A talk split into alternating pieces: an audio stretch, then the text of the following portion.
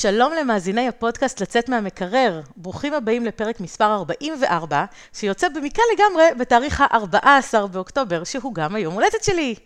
כן, כן, היום יש לי יום הולדת, ומבחינתי המתנה הכי טובה היא להעלות פרק חדש, ממש ממש היום. ולא סתם פרק, היום יש לי הפתעה.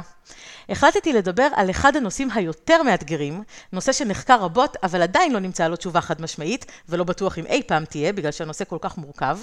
השאלה שננסה לענות עליה היום, היא מהו אותו גורם חמקמק שמבדל בין אופן ההתנהלות של אדם שמן לבין אופן ההתנהלות של אדם רזה.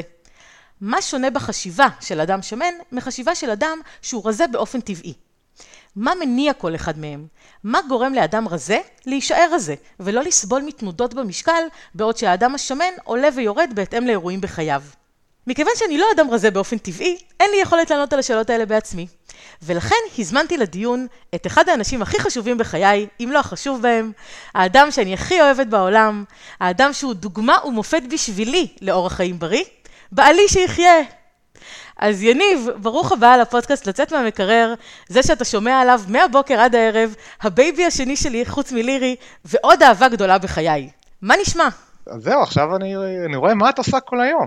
אז, אז פה את נמצאת. ופה את נעלמת, אוקיי. ממש חדר ליד, מקליטה. ממש. ממש. ממש. אז, אז... קודם כל, המון מזל טוב ליום הולדת. תודה. בכל זאת אירוע.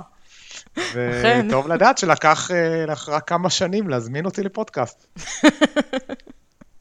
אתה רואה, אמרתי לך שבסוף זה יקרה, והאמת שזה קורה באופן ספונטני.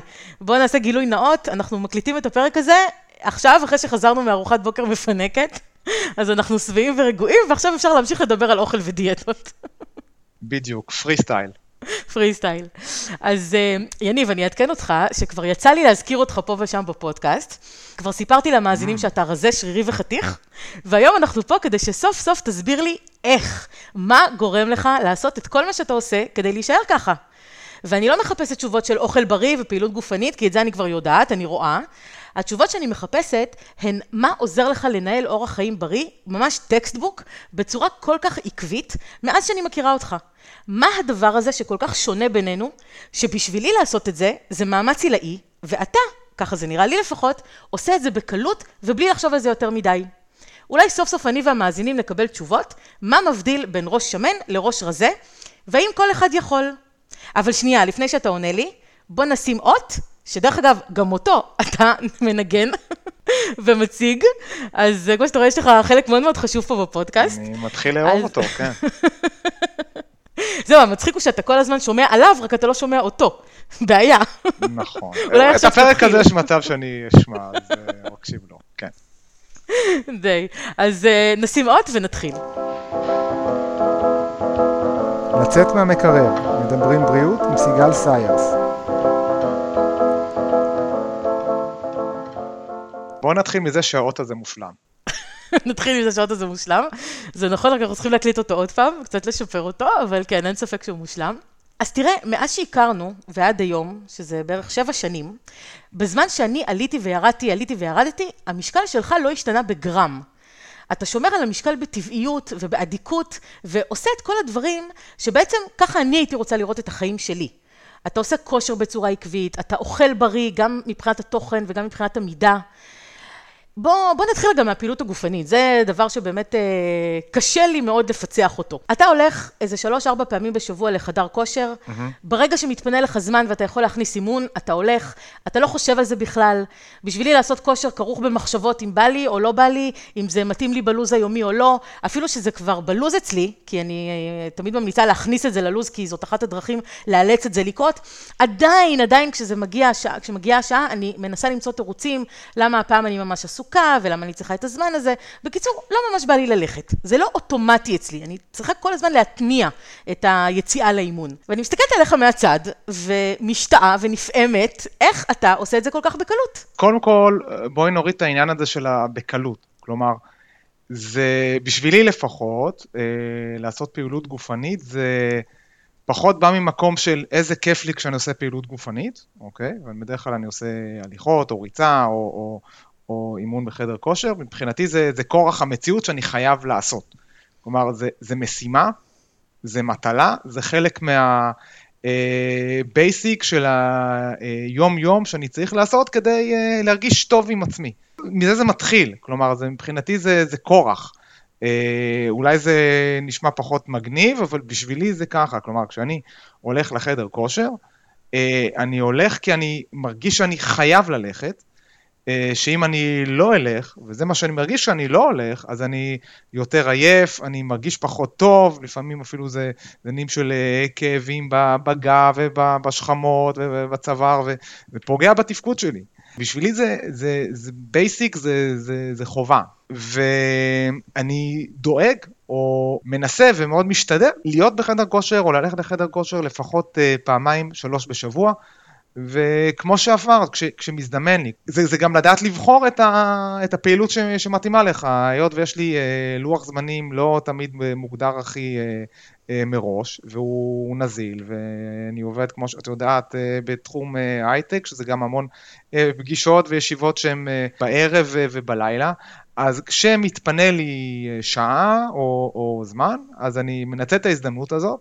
והולך לחדר כושר. בשבילי זה, זה בא ממקום של אה, של כורח, פחות אה, ממקום של אה, איזה כיף, בוא, בוא נלך לבלות בחדר כושר. אבל התשובה שלך, התשובה שלך היא מאוד רציונלית. כלומר, אני לגמרי יכולה להבין את זה שבן אדם עושה משהו כי הוא צריך לעשות אותו. Mm-hmm. בסדר, אני מבינה. אבל גם בשבילי זה כורח. כלומר, גם אני צריכה ללכת לעשות פעילות גופנית אה, כדי להרגיש טוב, כדי לרדת במשקל, כדי אה, לנהל אורח חיים בריא, אני גם צריכה את זה. אבל ברגע האמת, כשאני מגיעה לנקודה הזאת שבה אני צריכה לצאת מהבית, או אפילו קצת לפני זה, להתלבש, להתארגן, להכין את התיק, כל הלוגיסטיקה המאוד מורכבת ומסובכת הזאת, אה, זה כבר מוציא לי את החשק. ואצלי, כמו שאתה מכיר אותי, אני בן אדם מאוד נהנתן, והחשק זה משהו שמנהל אותי. בעיה רצינית. בעיה רצינית. ברגע שאין לי חשק ללכת לעשות את זה, אז החוסר חשק מתגבר. על הרציונל של הכורח. כלומר, מה שאני מחפשת פה זה להבין מה בך, באישיות שלך, כאילו, אני מבינה, יש אנשים שונים והכול, אבל אני מנסה קצת לנתח את זה ולנסות לשים את, הנקוד, את האצבע על הנקודה הזאת של מה באישיות שלך, מה בך גורם לרציונל להיות יותר חזק ולהניע אותך יותר חזק מאשר החשק שאני בטוחה שיש לך גם להישאר בבית ולראות טלוויזיה כשמתפנה לך זמן, ולא דווקא ללכת לחדר כושר. מה, למה אצלך זה יותר חזק מאצלי? שאלה קשה. שאלה קשה, אני לא יודע אם אני יכול לענות על זה, אבל אני יודע להגיד שלפחות אה, אצלי, אה, אם אני אתחיל אה, להתעסק ולחשוב על זה, בא לי, לא בא לי, איזה באסה, נגיד אה, אם אפילו בחורף וגשם בחוץ ולצאת ו- ועכשיו אה, להזיז את עצמך, זה לא תמיד אה, קל. מבחינתי זה כמו להוריד פלסטר, זה, זה פשוט לקום, להתלבש ולצאת. כלומר, אם אני עכשיו אתעסק עם זה ואנסה לנתח את זה, אני רוצה, אני לא רוצה, מה יקרה, לא יקרה, אולי אחר כך, אולי... אז זה באמת לא יקרה. אני באיזשהו מקום אה, לא מתעסק עם זה. זו משימה שאני צריך לבצע, וזהו. אה, אין לי פה את השיקול דעת, אני אגיד את זה ככה, של אה, מה אני רוצה. זה, יש מה אני צריך, ואני צריך לעשות את זה. זהו, כמו, לא יודע, אתה, אתה בעבודה, יש לך, לא כל דבר אתה אוהב בהכרח לעשות, אבל יש דברים שצריך לעשות, וזהו. אז זה מסוג הדברים שבשבילי אני צריך לעשות, אז אני עושה אותם, וזהו, אני, אני לא מתעסק בלנתח יותר מדי מה, מה בא לי וכמה יהיה לי כיף או לא יהיה לי כיף או לא, לא, לא כיף לי עם זה, זה לא העניין מלכתחילה, זה לעשות את זה מתוך צורך, כמו שאתה חייב לישון, וכמו שלא יודע מה, יש דברים בעבודה שאתה חייב לעשות כי צריך לעשות, לא כל דבר זה רק לספק את עצמך בכיף, יש דברים שחייבים לעשות. ואצלי זה נופל שם, כלומר, באיזשהו מקום אולי קיבלתי את ההחלטה שזה מסוג הדברים שאני לא מתכוון להפעיל בהם כל פעם איזושהי חשיבה או שיקול דעת. צריך לעשות את זה, וזהו, עושים. אבל בעצם נתת פה את הדוגמה של uh, מקום עבודה. וכשאני חושבת על ההבדל בין שתי הסיטואציות האלה, אז אני אומרת, אוקיי, מקום עבודה, יש לך איזשהו משהו חיצוני, שנגיד במקרה הזה הבוס שלך, שאתה חייב לו איזשהו דין וחשבון. כלומר, אם הבוס שלך אומר לך לעשות משהו, אתה באמת לא יכול להפעיל שיקול דעת יותר מדי אם לעשות את זה או לא. כלומר, קיבלת הנחיה מסוימת, ואם אתה רוצה לשמור על מקום העבודה שלך, אז אתה עושה את זה. ובסיטואציה השנייה, אתה בעצם כאילו חייב דין וחשבון לעצמך. והמציאות מראה לנו שכשאנחנו צריכים לעשות דברים ש... שאנחנו בעצם צריכים להפעיל משמעת עצמית, נקרא לזה, אז מאוד קל לנו לוותר לעצמנו. נכון. כלומר, ברגע שאין מישהו מבחוץ שעומד ונותן לנו הנחיה מסוימת ושאנחנו צריכים לחזור אליו עם איזשהו דין וחשבון, אז אנחנו פשוט מוותרים כי כאילו, ואני עושה ככה במרכאות באוויר, כאילו אין לזה השלכות. עכשיו, זה לא נכון שאין לזה השלכות, זה להפך, ההשלכות הכי חמורות שיש לזה שאנחנו לא עומדים במה שאנחנו מתחייבים כלפי עצמנו, אבל בגלל שבאותו רגע אף אחד לא בא ואומר לנו שזה לא בסדר, או מה יקרה לנו כתוצאה מזה, אז אנחנו כאילו מוותרים. ואחרי האמירה הזאת אפשר להתפצל מזה לכל מיני כיוונים, כי יש אנשים שיש להם סוג של מבקר פנימי, uh-huh. שברגע שהם לא עושים את מה שהם התחייבו לעצמם, אז הם מתחילים אה, להגיד לעצמם שהם לא בסדר, ושהם אה, לא עושים מה שצריך, ושזה בעיה בפני עצמה, שהיא לא מקדמת ולא מובילה לאף מקום. ויש את הצד השני של האנשים שאין להם את זה, ופשוט מוותרים, ועושים מה שמתחשק להם באותו רגע, שזה אני למשל. לי אין את המבקר הפנימי הזה, אני לא, אני לא מלכה את עצמי, למרבה המזל. כן. זאת הבעיה, אתה אומר. בשביל זה אני פה. אני פשוט מוותרת לעצמי ו- ו- וממשיכה לה לעשות את הדברים שאני אוהבת. אבל, אה, אבל האמת היא שאתה לא צריך את, ה- את הגורם החיצוני הזה, זאת אומרת, אתה עושה את זה בעצמך, יש לך משמעת עצמית. בשום מקום, אני הבוס של עצמי. כלומר, ברגע שאני קיבלתי את ההחלטה, או בחרתי, שזה מה שחשוב לי, ו- וזה, ודרך אגב, נכון, אמרתי ש... הפעילות עצמה, תוך כדי, זה, זה לא הדבר שאני, כאילו, מבחינתי כשאני הולך לחדר כושר, אני רק מחכה מתי זה ייגמר ואני הולך, כן? אבל כשאני מבצע את זה, זה כן נותן לי סיפוק. כלומר, שאני יודע שעמדתי במשימה, לצורך העניין, כן? ובסופו של דבר זה כן נותן לי הרגשה טובה. אבל אה, את צודקת, כן, אני אה, בשום מקום, אני הבוס של עצמי. כלומר, אם אני לא הייתי הולך, אז הייתי ממש מאוכזב, וזה היה בסופו של דבר גורם לי הרגשה רעה, ולא רק הרגשה, אה, נקרא לזה בראש רעה, אלא גם פיזית רעה. אז אה, אה, היות ואני מודע לזה, אז אני פשוט פחות מתעסק במה כרגע זה, זה לקום ולעשות. זאת אומרת, זה, את, את הזמן אני לא, נקרא לזה, מבזבז ב... להתבחבש עם עצמי, אוקיי, זה פשוט להתלבש, לקום וללכת. זה יותר מזה. מל רובינס, שהיא אה, חוקרת את כל הנושא הזה של מוטיבציה, היא הוציאה ספר והיא אומרת שהיא נתנה לזה את השם חוק החמש שניות. והיא אומרת שכל דבר שאנחנו רוצים לעשות, אנחנו צריכים תוך חמש שניות מרגע ההחלטה לקום ולעשות את זה, כי אם אנחנו נחכה יותר מחמש שניות, המוח שלנו כבר ישכנע אותנו למה לא כדאי לנו לעשות את זה. Mm-hmm. כי המוח שונא שינוי. אז אם אני נגיד מתרגמת את זה ככה ליומיום, mm-hmm. אז אני אומרת, אוקיי, נניח אני יושבת בבית, ואני או עובדת על המחשב, או רואה טלוויזיה, או לא משנה, כל דבר שאני עושה. אם אני יודעת שעכשיו, נגיד עוד כמה דקות, מתוכנן לי איזשהו אימון, אז אני יודעת שבאותו רגע שמגיעה השעה ללכת, אני צריכה לקום וללכת ולא להתחיל עכשיו לחשוב, רגע, בעצם בא לי ללכת, זה מתאים לי ללכת, זה לא מתאים לי, כי אם אני אתן לזה יותר מחמש שניות של חשיבה, המוח שלי כבר ישכנע אותי למה עדיף לי להמשיך בפעילות שאני עושה עכשיו, ולא לעשות עכשיו שינוי, ו- ולהתחיל להתלבש ולהתארגן ולצאת מהבית. Mm-hmm. זה, זה חוק החמש שניות. עכשיו, ב...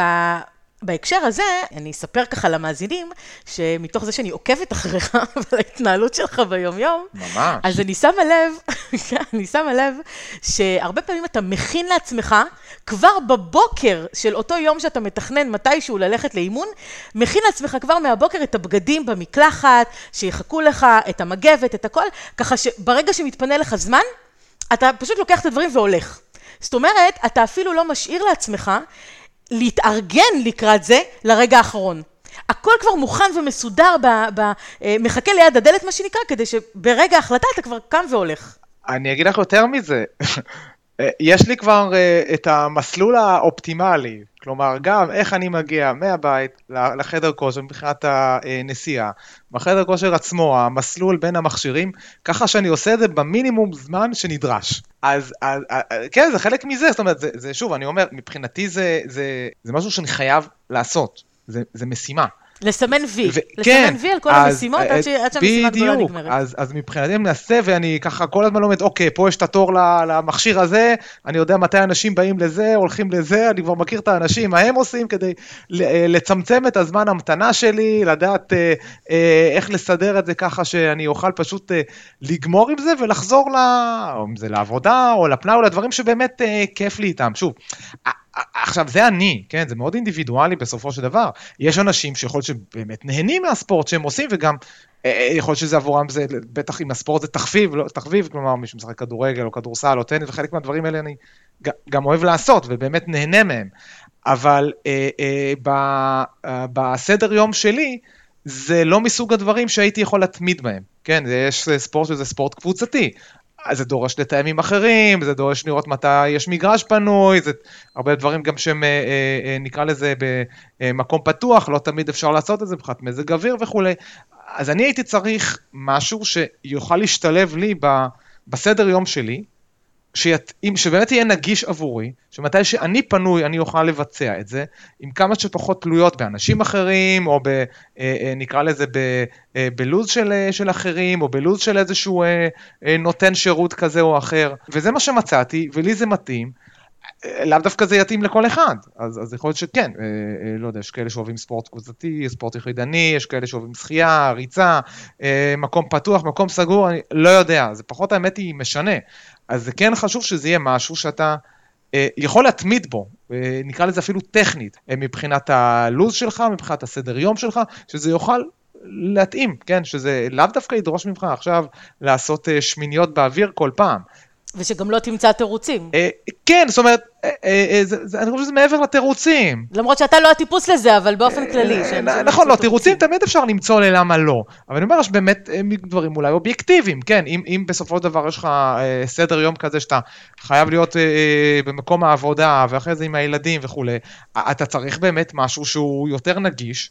כשיש לך את השעה הפנויה הזאת, אה, שתוכל לבצע. אם זה חוג, או אם זה דורש אה, מפגש קבוצתי וכולי, אז זה הרבה יותר מורכב לתאם את זה. אה, אז זה כן אומר ספורט יותר יחידני. אז, אז כן, כל אחד יש לו את הסדר יום שלו, את האילוצים שלו וכולי, אבל יש מגוון אינסופי של דברים שאפשר לבצע.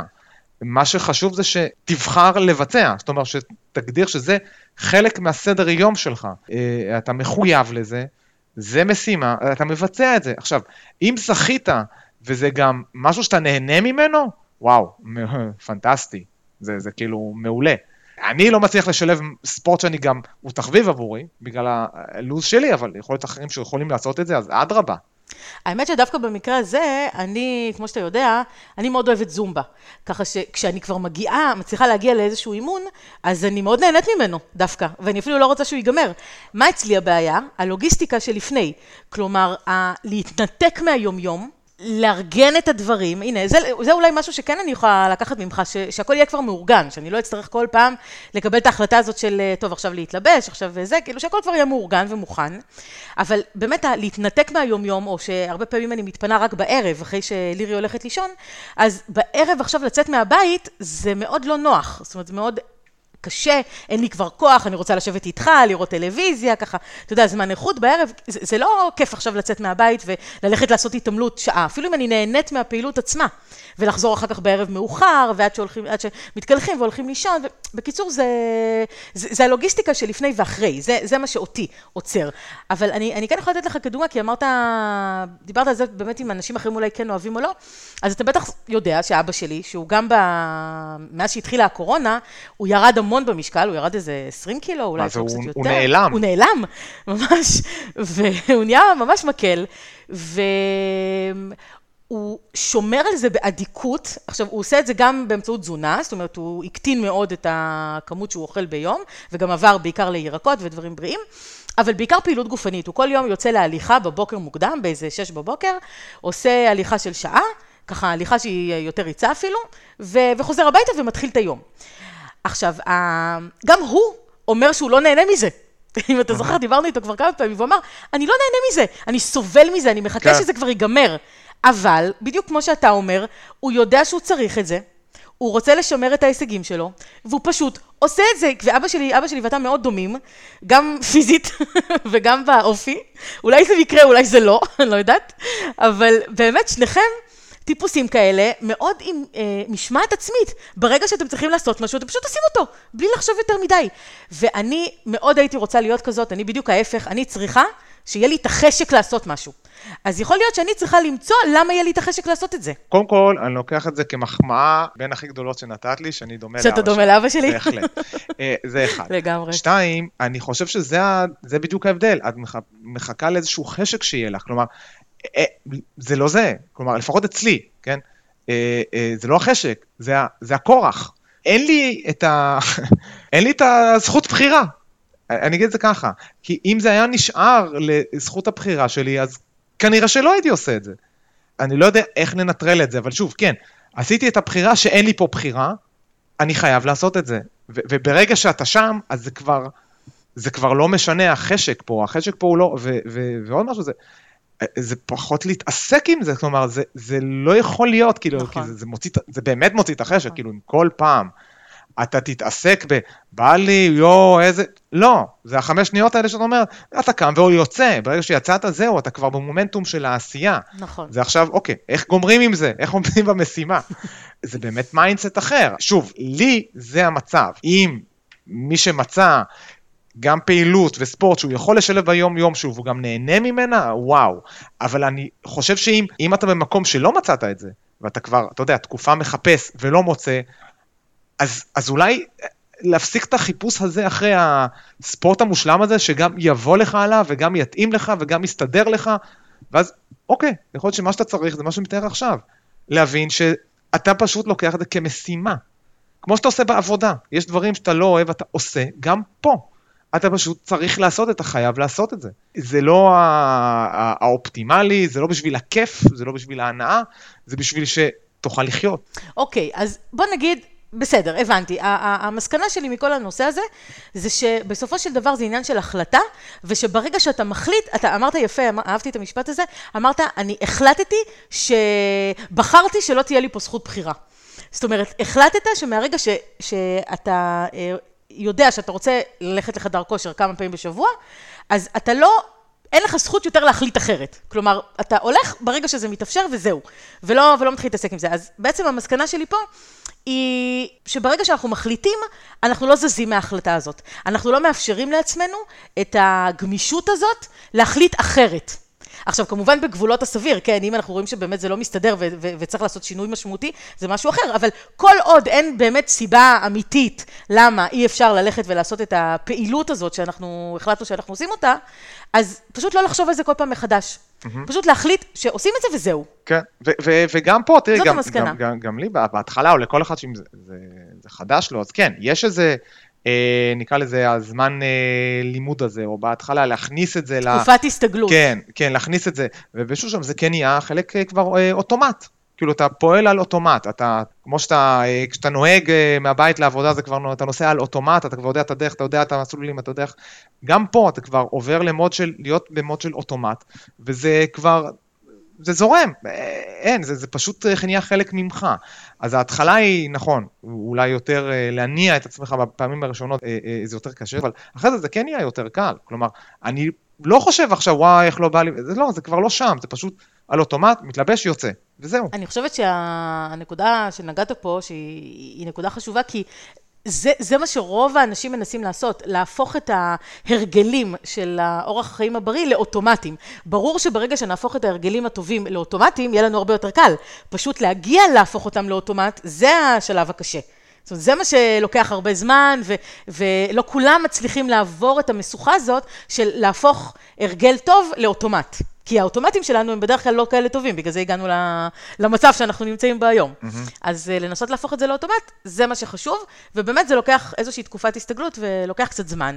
אה, רק שהמאמץ שווה את זה. אה, אני, אני רוצה, זה, זה, זה אחד, זה לא רק שהמאמץ שווה את זה, זה גם uh, ההפנמה, או אולי וההבנה, זה מה אני אפסיד אם אני לא אעשה את זה. זה אפילו יותר מה... אולי יותר מה... מה, מה אני ארוויח.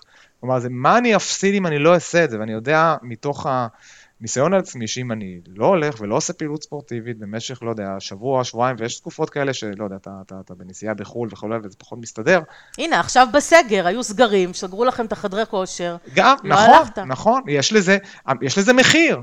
ויש לזה מחיר לא קטן, זאת אומרת, בסוף, כן, אני מרגיש פחות טוב, אתה יותר עייף, אתה פחות uh, בתנועה, ישן פחות טוב, יש לזה מחיר, ואת המחיר הזה אני לא רוצה לשלם. אתה באמת הצלחת לעקוף את המגבלה הזאת, אתה קנית משקולות הביתה, ופשוט המשכת לעשות בבית. ודרך אגב, בתקופה של הקורונה, זו דווקא הייתה תקופה שעשינו הרבה יותר פעילות גופנית, כל המשפחה, כי בגלל שאסור היה לצאת לאף מקום בסגרים, אז uh, אני חושבת שכל העם, כל עם ישראל עשה את זה.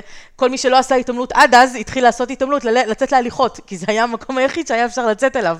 נכון. ברחוב, לנשום קצת אוויר. כן. אז באמת אז עשינו הרבה, כן. גם דיברתי על זה בפודקאסט, אני חושבת, עשינו הרבה הליכות במסלול, ועם לירי, ככה, כל המשפחה, כולן, זאת, זאת בעצם הייתה התקופה שגם הורדתי הרבה במשקל, כאילו אז הורדתי איזה 15 קילו, רק מתוך ה... פתאום לעשות הרבה פעילות גופנית, פתאום אה, לקבל את ההחלטות האלה ולא לזוז מהן, זה, זה כן, היה שם איזה משהו קסום אפילו, הייתי אומרת. ותודה לקורונה. ותודה לקורונה.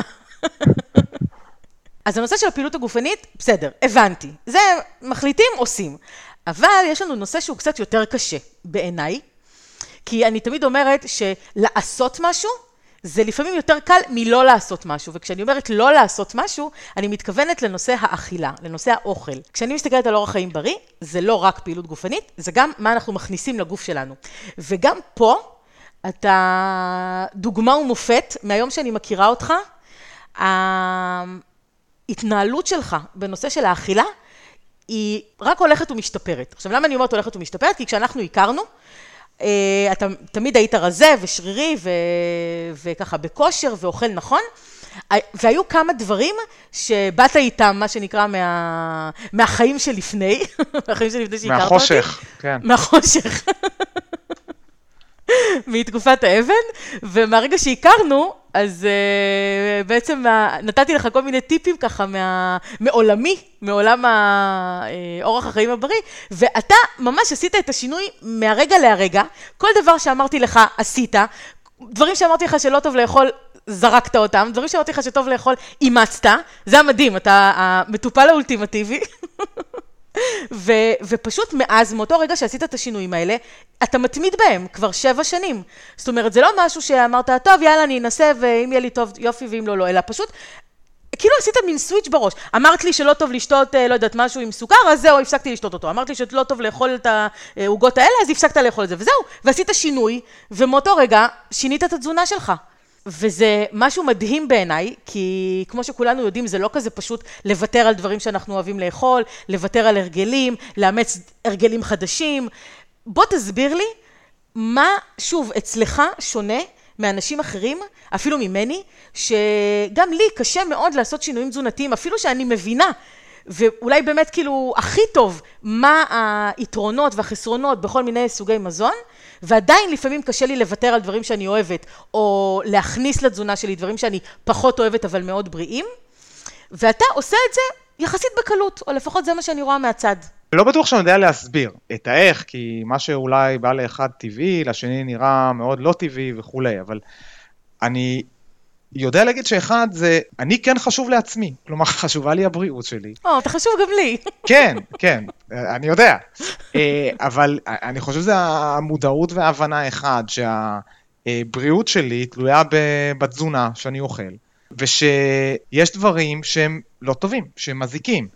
וברגע שאתה מבין שיש משהו שעודף שלו, נגיד ככה, או אם זה עודף סוכר, או עודף מלח, או עודף שומן, כן? בסופו של דבר מייצר נזק מצטבר.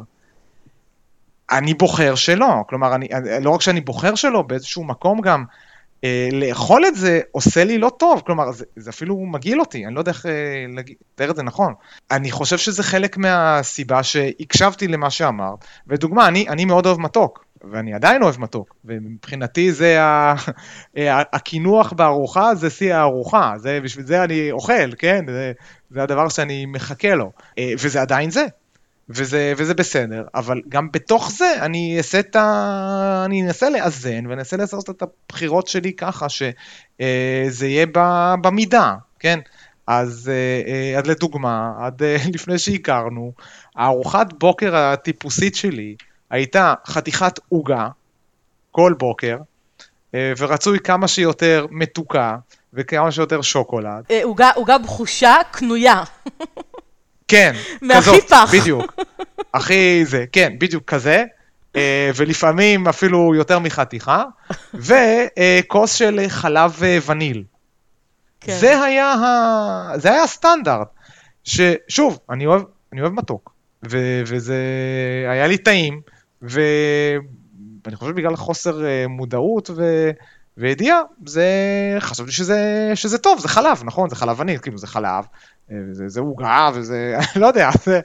אה, טוב, זה לא וזה באמת ש- חלב, לכן היום כבר קוראים לזה משקה בטעם וניל, כי זה לא באמת או, חלב, אז- אז אז שלא זהו, יתבלבלו. זהו, אז- וגם היית רזה, אז לא הרגשת את זה שאתה אוכל את זה, כאילו זה לא השפיע על הנראות שלך, על המראה שלך, אז זה גם לא שקיבלת איזה ריקושטים מהסביבה או משהו כזה. זה אצלי פחות בא מבחינת מראה, זה יותר היה, זה טעים לי, וזה זה, זריז ל- לאכול את זה בבוקר, כן? זה לא דורש ממני איזה שהם אה, השקעה מיוחדת בהכנות וכולי, זה, זה, זה נגיש.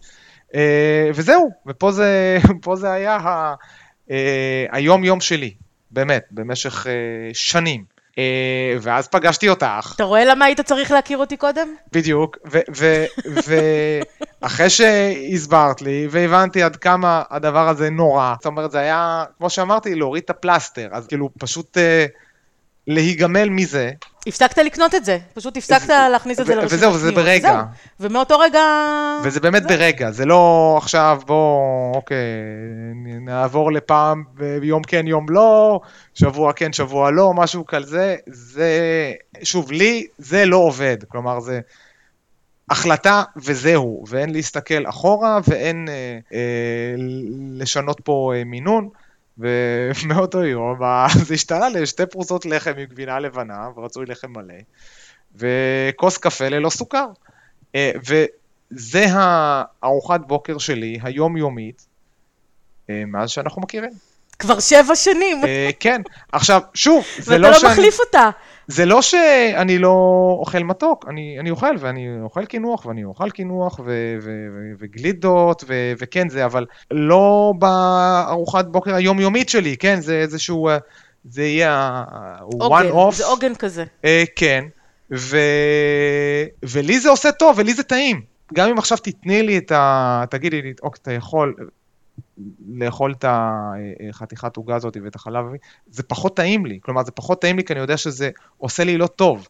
גם אם זה לא עושה לי לא טוב באותו רגע שאני אוכל, ברגע שאני יודע שזה עושה לי נזק מצטבר, לא טוב לי עם זה, פשוט לא טוב לי עם עצמי אם אני אוכל את זה. התשובות שלך הן תשובות של בן אדם מאוד מאוד רציונלי. עכשיו, מי שמכיר אותך יודע שאתה באופן כללי בן אדם מאוד רציונלי. זאת אומרת, רוב הדברים שאתה עושה בחיים, יש מאחוריהם היגיון.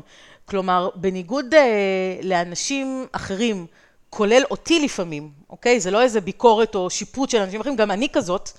הרבה פעמים אני עושה דברים, למרות שמישהו מהצד היה מסתכל והיה אומר, אבל למה? זה לא הגיוני. זאת אומרת, אם למשל, אני, גם אני אוהבת כמובן מאוד אה, מתוק, ו... אבל גם מלוח והכל, אז הרבה פעמים אני אוכל משהו שבאמת אני יודעת שהוא לא עושה לי טוב, אבל אני אוכל אותו, כי באותו רגע אני מקבלת החלטה שזה בסדר מבחינתי לאכול את זה הפעם, אני מכניסה את זה לתפריט. עכשיו, אני לא אומרת שזה לא בסדר לעשות החלטות כאלה, זה בסדר לעשות החלטות, אבל את, אתה כאילו היית מסתכל על זה ואומר, אבל בשביל מה? את יודעת שזה לא טוב, אז איך, איך בכלל את יכולה לקבל את ההחלטה הזאת של להכניס את זה? כי הרי זה לא טוב, זה לא רציונלי לקבל החלטה כזאת. ובכל זאת, גם אני וגם אנשים אחרים עושים את זה, בגלל זה אני אומרת שאני כל כך מבינה מה עובר על אנשים אחרים, כי אני עושה את זה בעצמי לפעמים, ואני יודעת כאילו מה, מה עובר בראש כשמחליטים לקבל את ההחלטה הזאת. אבל אני רוצה להבין מה עוזר לך להסתכל על זה, ולהגיד, זה לא טוב לי, אז אני לא אוכל את זה. זאת אומרת, האם אין לך את הדחף הזה בכל זאת להרגיש את הטעם הזה בפה, או נגיד אם אתה אוכל איזה משהו ש... שטעים לך, לקחת עוד אחד. הנה, אחד, אחת הדוגמאות, נגיד, הטובות לדבר כזה, זה הרבה פעמים כשאתה, כשאנחנו אוכלים ביחד, אה, ואנחנו אוכלים גם קינוח, נגיד, אז אתה תאכל אחד, נגיד אם זה גלידה או משהו כזה, או ארטיק, אז אתה תאכל אחד, ואני, אם יתחשק לי, אז אני אקח עוד אחד. אוקיי? ואז אני צריך להתחיל לחשב לי, אם זה מסתדר לי בתפריט, לא מסתדר, על מה אני אוותר במקום, אתה יודע, אני צריכה להתחיל לעשות חישובים. אבל אתה לא צריך את זה, כי אתה אומר, אוקיי, אחד זה מנה, וזהו, ונגמר, נגמר. אין לך בכלל את הקטע הזה של אולי ניקח עוד אחד, אולי זה... בוא תסביר לי איך אתה מגיע לסיטואציה הזאת.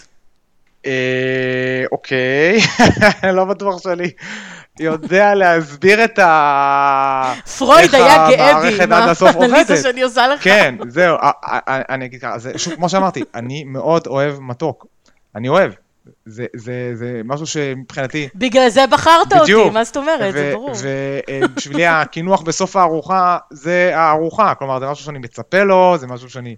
אז אתה יודע, אתה יכול לחסוך לי את כל הבישולים, פשוט נלך ישר לקינוח, בשביל מה אני טורחת? אה, מעולה, כן, אה, אבל זה ה... אבל באיזשהו מקום זה גם אה, מינון, כן, אוקיי, אה, אה, יש גלידה, אוקיי, או שיש איזה עוגה, או לא משנה מה, מה זה אותו קינוח.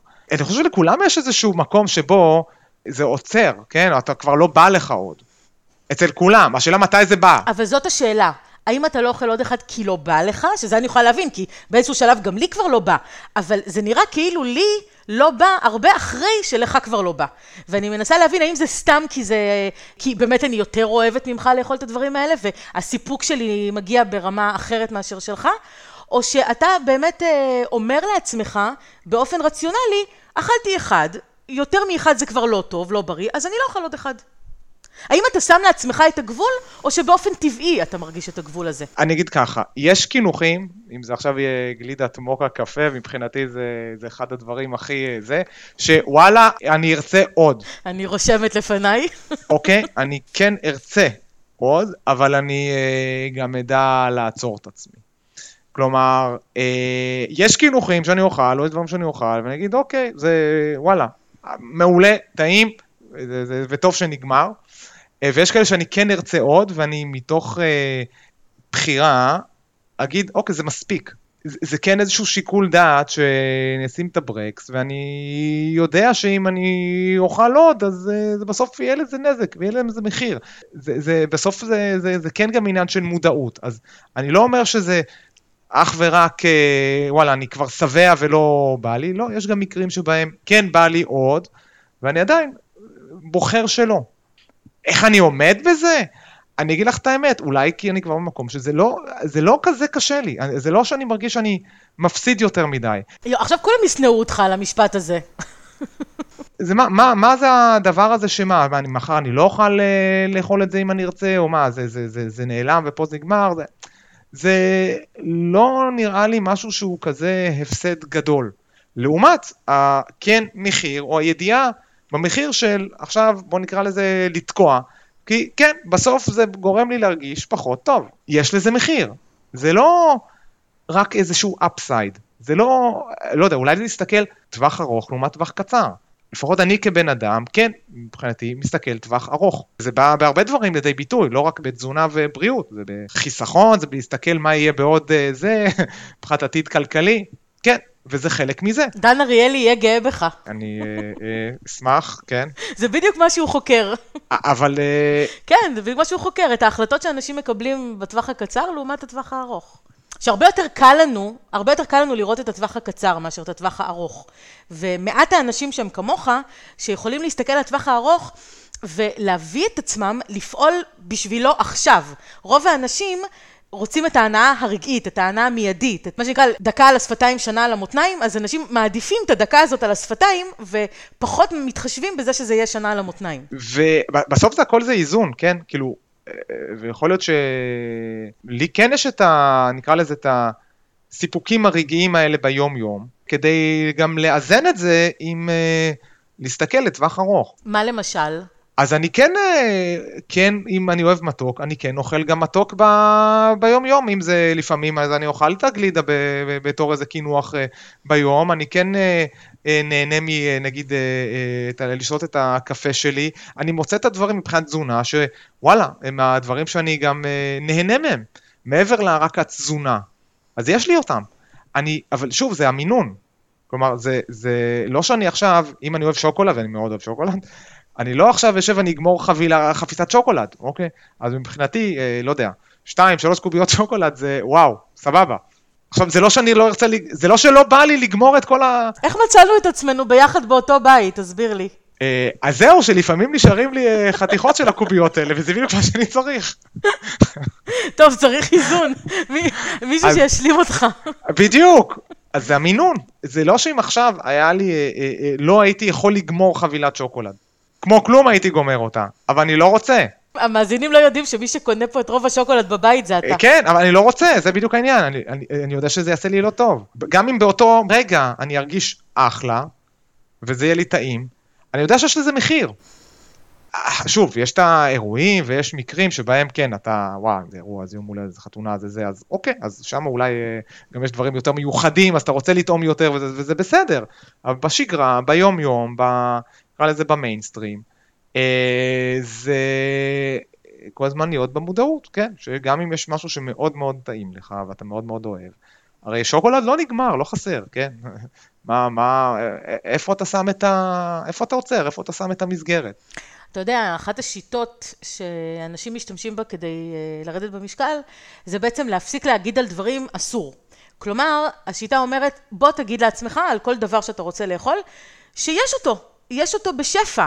יש לך אותו בבית, אתה יכול לאכול ממנו מתי שאתה רוצה, וברגע שאתה יודע שאתה יכול לאכול ממנו מתי שאתה רוצה, ואין כזה דבר שאסור לך, ואין כזה דבר שיגמר או שיחסר, אז אתה כבר לא מרגיש שדחוף לך לאכול את הכל עכשיו.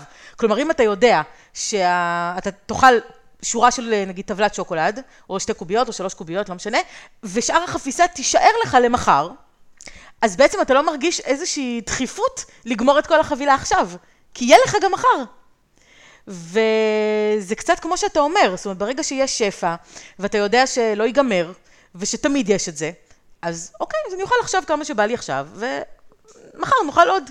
זה אחד, ושתיים, אני כן יודע שאם אני כן אוכל עוד, אז יש לזה מחיר, זה יעשה לי רע.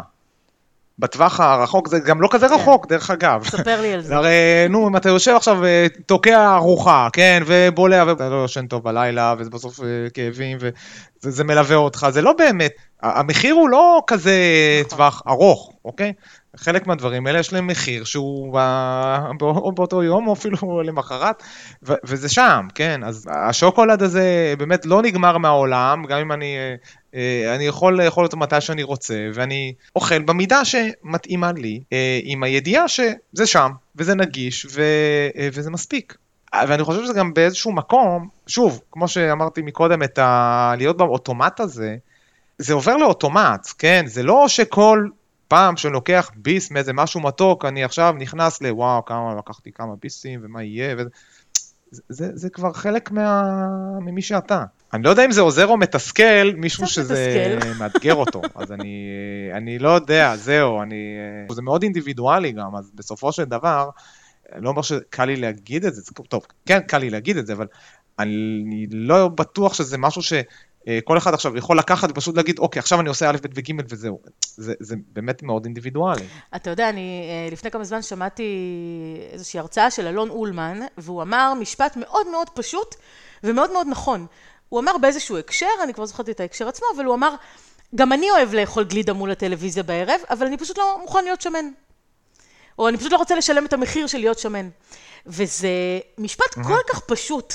וכל כך מדויק ונכון. זאת אומרת, זה לא שאנשים רזים לא אוהבים לאכול, או לא אוהבים לאכול מתוק, או לא היו רוצים גם אה, לאכול כמה שבא להם ממה שבא להם, אבל המחיר, כמו שאתה אומר, המחיר ש, אה, שיש לשלם על זה, הם לא מוכנים לשלם אותו. ואני חושבת שמה שמבדיל בין האנשים האלה, כמוך, לבין אנשים כמוני, זה שלפעמים הרצון בהנאה המיידית עולה על החוסר רצון לשלם את המחיר שנצטרך לשלם. כלומר, הרבה פעמים אנחנו נהיה מוכנים לסבול כאבים, או כל מיני uh, מחלות, או כל מיני דברים אחרים, ולו בשביל ההנאה שנותנת uh, לנו האכילה. עכשיו, אני לא אומרת שזה משהו רציונלי או נורמלי או בריא, כן? זה לא. בגלל זה אנחנו רוצים לשנות את זה. אבל אני אומרת שזה המקום שמאוד מאוד קשה לשנות, כי אם אתה בא ואתה אומר בצורה רציונלית, איך יכול להיות שבן אדם שיודע שזה המחיר שהוא יצטרך לשלם, שנניח אם הוא יאכל מאוחר בלילה אז הוא לא יוכל לישון כי תהיה לו צרבת, והוא יהיה אה, מלא, ויהיה לו קשה לזוז, והוא לא יוכל לנשום טוב, אה, או שכל מיני מאכלים לא טובים עושים לו דברים לא טובים. איך אותו בן אדם בכל זאת אוכל את הדברים האלה, או אוכל את הכמויות האלה, למרות שהוא יודע שזה המחיר שהוא ישלם. והוא משלם אותו. ורע לו, וכל פעם שהוא משלם את המחיר הזה, הוא אומר, אני לעולם לא אוכל יותר ככה. אני לעולם לא אוכל את זה יותר. ועדיין בפעם הבאה שמתחשק לו, הוא יודע שהוא ישלם את המחיר, יכול להיות שהוא מקווה שאולי הפעם לא, אבל הוא יודע שכנראה כן, והוא עדיין אוכל את זה. מה אתה חושב עובר לאנשים האלה בראש, ואני בעצמי לא הצלחתי לפצח מה עובר לנו בראש, כי גם לי זה קורה לפעמים, שאני יודעת שאם אני אוכל, למשל, לפעמים אני מגיעה לארוחת ערב יותר מאוחר מהשעה הנורמלית, לפעמים אני אה, עובדת עד מאוחר ואני רק בעשר ככה מגיעה לאכול, וזה קורה לי גם, למרות שאני מאוד מאוד לא ממליצה ומשתדלת שזה לא יקרה, אבל קורה לפעמים. ואני לא, אני לא, אה, אני רעבה ברמה שאני לא רוצה ללכת לישון ככה, כי אני יודעת שזה כבר מוגזם. אז אני כן אוכלת, למרות שאני יודעת שיכול מאוד להיות שזה יציק לי בלילה, שאני לא אוכל לישון טוב, וזה לפעמים באמת מה שקורה, ועדיין אני לא אה, מצליחה לעשות את ההחלטה לוותר על זה.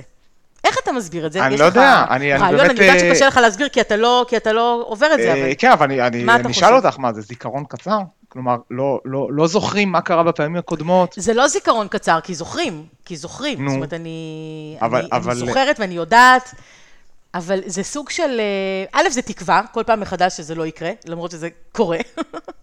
וזה גם סוג של... אה, איך אני אסביר את זה? זה כאילו קושי לוותר באותו רגע על משהו שאולי בעתיד הקרוב אפילו יקרה משהו. זאת אומרת, איך, אני, זה, זה אפילו קשה לבטא את זה, זה, זה קשה להסביר את זה בצורה רציונלית, כי זה לא רציונלי.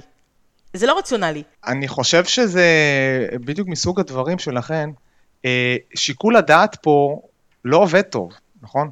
כלומר, ברגע שאת אומרת, זה משהו שהוא לא רציונלי. אז אם נשאיר את זה לשיקול דעתנו בכל פעם, אז זה לא ישתנה. כמו שאמרת, את לא יודעת להסביר את זה, אי אפשר להסביר את זה, זה לא רציונלי. אתה מקבל החלטה שעושה לך לא טוב, שוב ושוב ושוב ושוב, שאתה יודע שבסוף זה כן עושה לך נזק, ואתה לא רוצה את זה, אבל אתה עדיין ממשיך להתנהג כמו, ש, כמו שאתה מתנהג ומקבל תוצאה לא טובה בסופו של דבר. אתה צריך להוציא את זה, זה, זה כבר לא החלטה שלך. כלומר, אתה צריך להוציא את זה מהמקום הזה שזה לכאורה החלטה שלך. זה כבר לא החלטה שלך.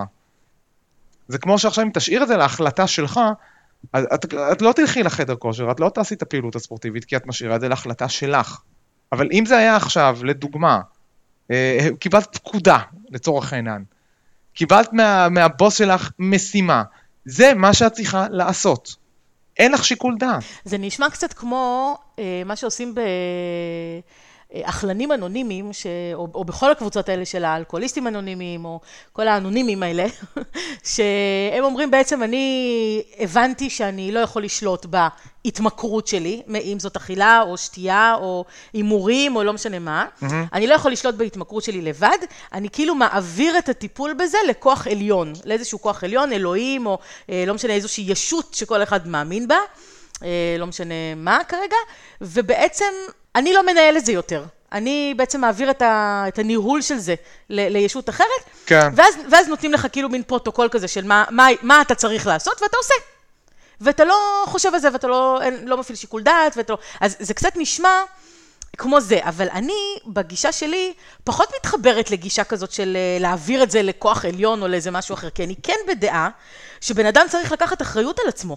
זאת אומרת, אני כן בדעה שאם אתה יודע מה חשוב בחיים, ואם אתה מבין את זה, ואם יש לך את כל הידע, אני לא מדברת על אנשים שאין להם את הידע. בסדר, מי שאין לו את הידע זה משהו אחר, צריך קודם כל לעבור את השלב הזה, לצבור את הידע, אבל ברגע שיש לך את הידע, ואתה יודע מה חשוב, מה בריא, מה צריך לעשות, אז תפעל, תיקח אחריות על עצמך. ומצד שני, המציאות מראה לנו שזה לא, לא עובד ככה. אבל זה זה. אבל זה בדיוק הפער. הידע לא מספיק. הידע לא נראה לי לא שזה הבעיה. מה הידע? הידע, אוקיי, אפשר להגיד עכשיו, מה, אנחנו נחדש אם נגיד שפעילות ספורטיבית זה, זה בריא, נחדש אם נגיד שצריך אה, לאכול אה, תזונה נכונה וכולי, אני חושב שהרוב כבר יודעים את זה, זה להעביר את זה לביצוע, זה, זה הביצוע שזה הפער, זה פחות נראה לי הידע. זאת הסיבה ש, שכל הפודקאסט הזה אני מנסה אה, חוץ מלהעביר ידע, גם, גם לעשות אותו מאוד מאוד פרקטי, זאת אומרת, לראות איך בעצם אנחנו אה, רותמים את הידע הזה כדי להשיג ממנו משהו ביצועי יותר, משהו יותר פרגמטי, משהו יותר... בגלל זה, דרך אגב, אני עושה את השיחה הזאת איתך, כי אני אומרת, אני כל הזמן מדברת תיאורטית ומנסה לתת שיטות אה, מעשיות, ו...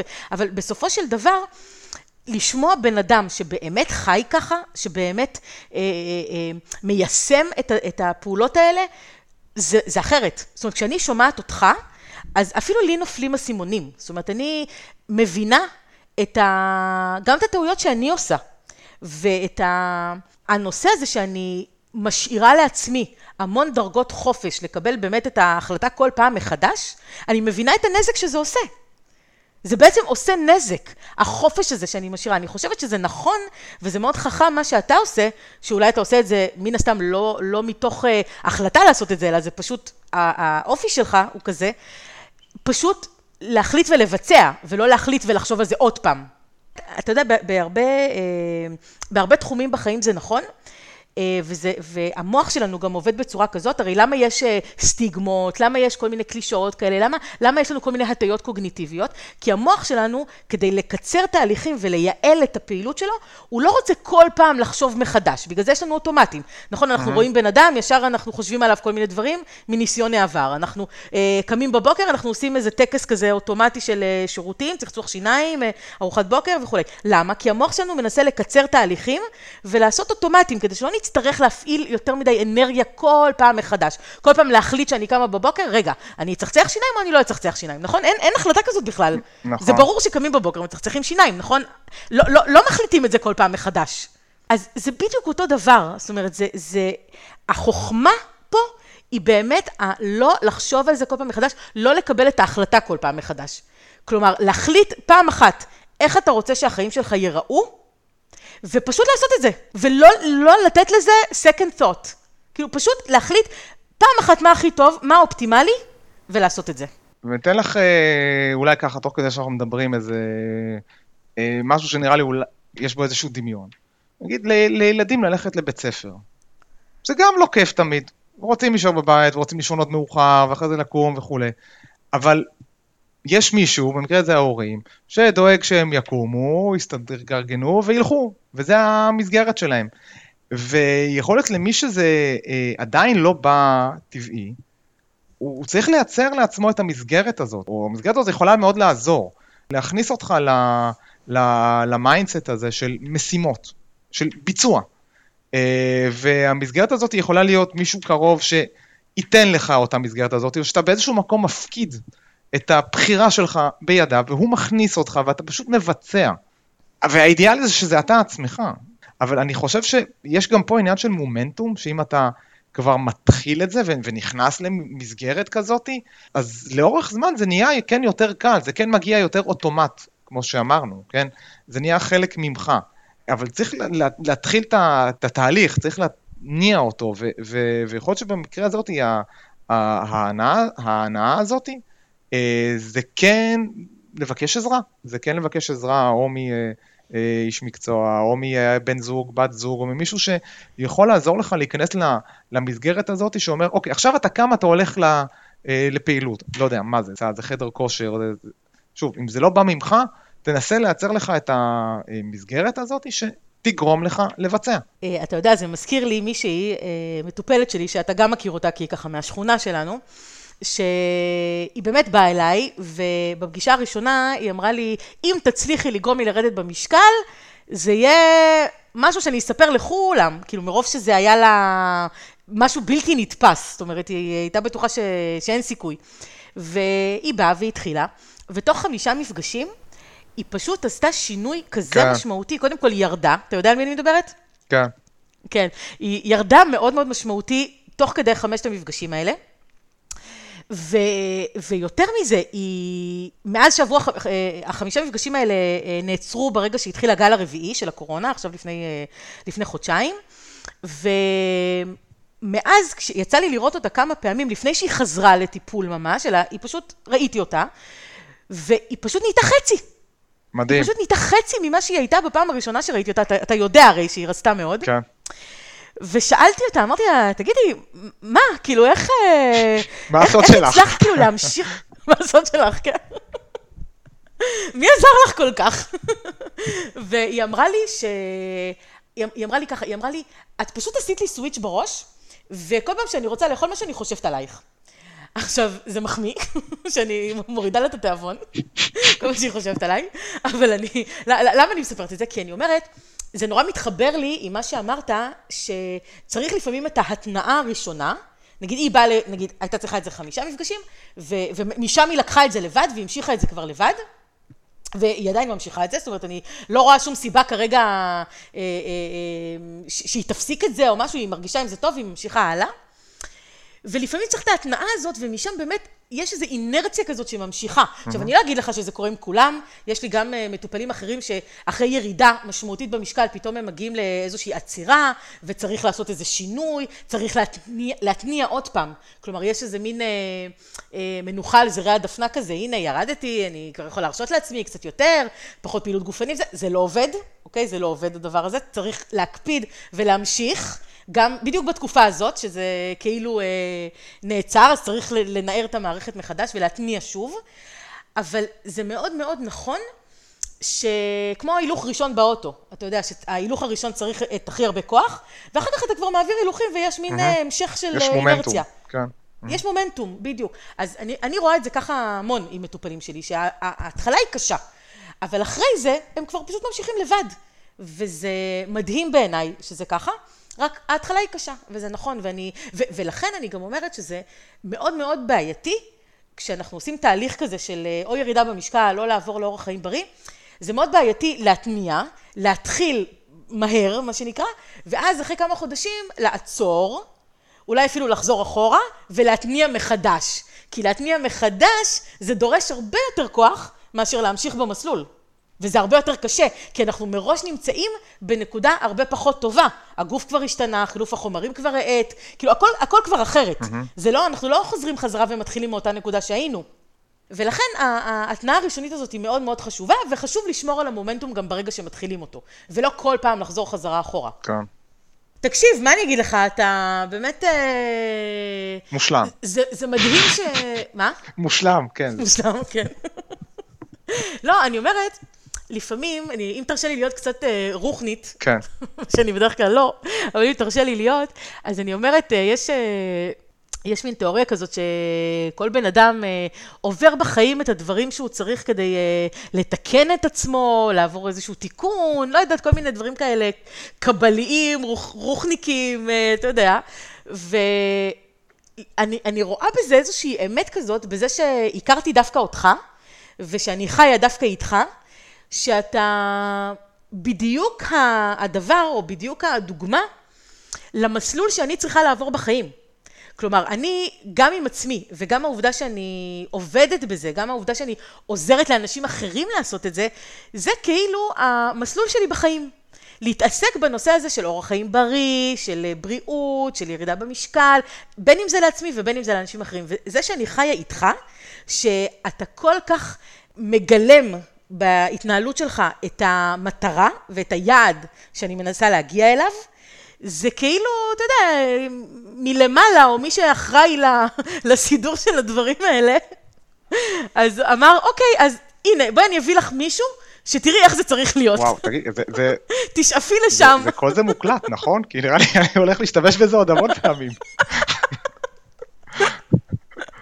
הנה, אולי תהיה לך סיבה להקשיב לפודקאסט. לפרק הזה לפחות בוודאות. נראה לי שאת הולכת להקשיב לו המון פעמים. אני מקשיבה לך גם ככה כל יום, אני לא צריכה הקלטות שלך. אבל באמת, אה, זה, זה, זה מדהים בעיניי, איך שהחשיבה שלנו מאוד שונה, ההתנהלות שלנו מאוד שונה, ואתה כאילו ממש יכול לראות באותו בית, איך שתי התנהלויות שונות, ומה כל אחת מביאה, זאת אומרת, למה כל אחת גורמת. ונכון שאצלי הנושא של אורח חיים בריא זה משהו שאני אה, מקיימת אותו בחיים, אבל אצלי הוא בא במאמץ. כלומר, אני אה, במודע מנסה לאכול דברים בריאים, אני במודע מכניסה לתפריט שלי כל מיני ירקות ודגנים מלאים ודברים, כאילו כל מה שאני אומרת לאחרים לעשות, אני עושה, ובמודע אני עושה את זה, ככה שאני מבינה שאנשים אחרים שאני אומרת להם לעשות את זה, זה לא קל, זה לא שהם יכולים מהיום למחר לשנות את זה, זה, זה עניין שהוא הולך בהדרגה. וגם אני עשיתי את זה בהדרגה, וזה לוקח זמן עד שאנחנו באמת מכניסים את זה ומתרגלים לזה. אבל אצלך זה בא כאילו בלי מאמץ. זאת אומרת, אצלך הסוויץ' במוח, אתה מבין זה לא טוב, זה כן טוב, יאללה, עושים את השינוי. ואני חושבת שאם אפשר לקחת משהו מהפרק הזה, זה אולי להבין שאולי אנחנו לא יכולים באמת לשאוף שבסוף התהליך, אני אקרא לזה, כשאני אומרת סוף התהליך, הכוונה כשאנחנו מגיעים ליעד הירידה במשקל שלנו, או כשאנחנו משנים את התפריט שלנו ומתחילים לחיות אורח חיים בריא, יכול להיות שזה לא נכון לשאוף להגיע ל... שיהיה לנו ראש רזה, כי כנראה שלא יכול להיות לנו ראש רזה, למי שאין אותו באופן טבעי. אבל יכול להיות שאנחנו כן יכולים לשאוף באופן מודע לשנות את ההרגלים שלנו, וכמו שאתה אומר, אה, לקבל החלטות מבלי לשקול אותן ולחשוב עליהן שוב ושוב ושוב, על מנת שבסופו של דבר התוצאה תהיה דומה למי שמגיע לזה באופן טבעי. אתה מבין למה אני מתכוונת? כאילו זה make sense? אני חושב שאני מבין למה שאת מתכוונת. אה, אני חושב שבמילים שלי, למי שזה לא בא לו, נקרא לזה מעצמו וטבעי, אבל עדיין מאוד מאוד מאוד רוצה, אז לדעתי כדי להניע את התהליך, יכול להיות שלתת את ההחלטה הזאת לגורם חיצוני, נקרא לזה ככה, יניע אותו. אבל מה זה אומר לתת את ההחלטה? זה אומר שנגיד אם אני אומרת לך, יניב, מהיום תדאג שכל יום בשעה תשע בבוקר אני יוצאת לעשות הליכה. סתם, לדוגמה אני נותנת. כן. אז, אז בעצם אתה עכשיו לוקח על עצמך כל יום בתשע כן. בבוקר, להזכיר לי שאני הולכת עכשיו לעשות הליכה. מוציא אותך. להוציא יותר אותך. מזה, את יוצאת החוצה, נקודה. זו ההחלטה שאת קיבלת. נתת לי ייפוי כוח, לצורך העניין. כן. נתת לי ייפוי כוח, באמת. נתת לי ייפוי כוח, אוקיי. היות ואת יודעת שזה מעצמך לא יקרה. לא יקרה, מה, מה לעשות, הרי זה, זה, זה, זה המצב, זה לא שלא ניסינו, ולא שלא ניסית או ניסית, זה לא יקרה מעצמך, נותן לי ייפוי כוח. כן, לצורך העניין זה דרך אחת הייפוי כוח, להיכנס למסגרת זה ייפוי כוח אחר, אתה נותן את הייפוי כוח למסגרת הזאת, כן, למדריך או איש מקצוע. מה קורה אם ברגע האמת אתה אומר לי, טוב, יאללה, סיגל יוצאים להליכה, ואני אומרת לך, לא, אבל לא בא לי. אז מה עושים? תשמעי, בסוף אין פה, אנחנו לא בבית סוהר, ואין פה, זה לא צבא, וזה לא אה, עובד בפקודות. אבל אני חושב שזה יכול לתת את הדרבון, יכול לתת, את התחייבת למשהו. ברגע שאת עושה את זה, את, את מתחייבת. ברגע שעשית את היפוי כוח הזה, את עושה את זה בשביל עצמך. ואת מבקשת את העזרה הזאת, או ממישהו, או מהמסגרת, שוב, אם את לא עושה את זה מעצמך, מבקשת את העזרה הזאת מהסביבה. יש איזו מחויבות שגם צריכה לבוא ממך, זה לא, לא עובד בכפייה, כן, אנחנו לא במקום כזה, אבל זה יכול לתת את אותו דרבון שנדרש כדי להניע את התהליך. שוב, אני, אני לא יודע, אני מציע פה משהו שיכול להיות שגם זה, לא לכל אחד יעבוד, אבל... לא, אבל זה כאילו שאתה אומר שיהיה לי, שיהיה לי יותר לא נעים להגיד לך כל פעם לא בא לי, לא בא לי, לא בא לי, בעיקר אחרי שאני אמרתי לך בוא תעזור לי. אני אשאל את זה ככה, נניח וקבעת בחדר כושר או בפעילות הספורטיבית וכולי, עם חברה, שאתן נפגשות שם בשעה הזאת. לדעתי יהיה לך הרבה יותר קשה להבריז. נכון, לכן אני לא אקבע בחיים דבר כזה.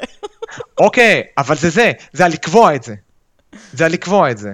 זה, זה לעשות את היפוי כוח הזה, זה לקבוע את זה, ומאותו רגע זה כבר לא בחירה שלך אם הולכת או לא הולכת. זהו, עשית את ההחלטה הזאת פעם אחת, וזה כבר לא בחירה שלך. זה יצא מידייך, נתת את היפוי כוח. תקשיב, יניב. אז הנה, יצאנו גם ממשהו אה, אה, פרקטי ומעשי. קודם כל, תודה שחלקת איתי מה... קצת מה שעובר לך בראש, ונתת לי לחפור לך ולעשות אנליזה יותר ממה שאני עושה בדרך כלל. ואני מקווה שהמאזינים שלנו קיבלו קצת אה, טיפים, תובנות, רעיונות לאיך אפשר אולי להתנהל קצת אחרת. אני יודעת שאני קצת הקצנתי בפרק הזה, ולקחתי אה, עמדה קצת קיצונית של מישהו שלא בא לו ולא עושה ולא רוצה וזה, זה לא, זה לא באמת המציאות, במציאות כמובן שיש יותר מחויבות ו, והחלטות והכל, אבל... אבל כן, אני חושבת, אני נתקלת המון באנשים שזה בדיוק מה שהם חווים בחיים.